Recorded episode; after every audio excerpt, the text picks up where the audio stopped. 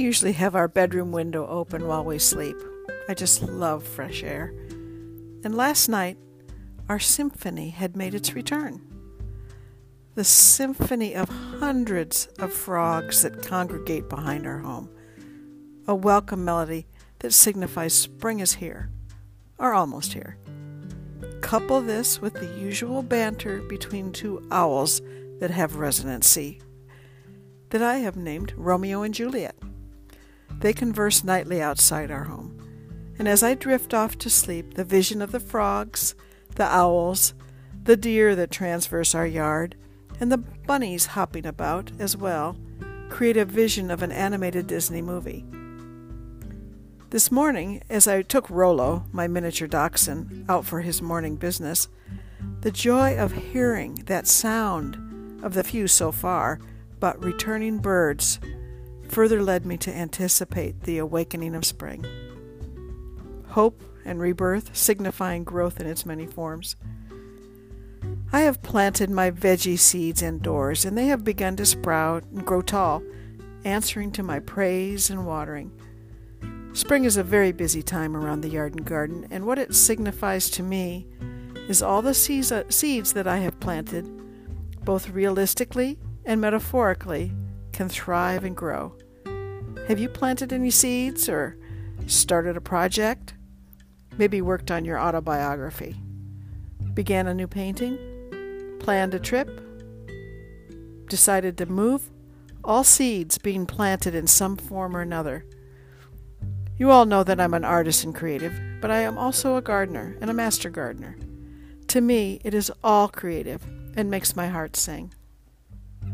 To be planning and implementing keeps us growing and evolving and looking forward to it coming to fruition, like watching our children become and thrive.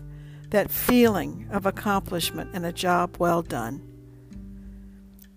Animals that spent the winter in hibernation now come out of their dens, while those that traveled to warmer regions return.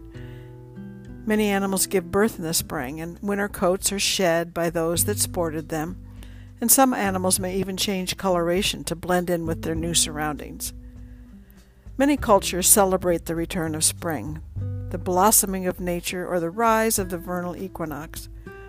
For example, in Japan, the annual blossoming of cherry trees has become a significant national event. Hanami, or cherry bl- blossom viewing, is a time for festivals and gathering at parks and shrines. People of the Jewish faith celebrate Passover, which commemorates when the Jewish people were freed from slavery to Egypt. The day falls on the first moon after the northern spring equinox and lasts for seven days. Spring in many countries with a strong Christian tradition is marked by Easter, which celebrates the resurrection of Jesus. However, it has roots in older traditions. Easter is derived from a much older celebration of fertility and rebirth, and the bunnies and eggs are symbolic of that fertility and reproduction. May Day celebrations are common around Europe, and the Maypole dance is a popular folk festival, particularly in parts of Germany and the United Kingdom. The pole symbolizes sacred trees, the world axis, growth and regeneration. This one excites me. I'd love to see this. Scotland's Whuppity Scoorie is a tradition so old that no one can really pinpoint how or why it started. In Lanark, Scotland, children run around with balls made of crumpled paper swinging around their heads near dusk on the first of March. They run laps around the town's bell, known as the Kirk, until it rings at six p.m. after six months of silence during the desolate winter days. Mark Twain once said, "It's spring fever." That is what the name of it is. And when you've got it, you want, oh, you don't quite know what it is you do want, but it just fairly makes your heart ache, and you want it so.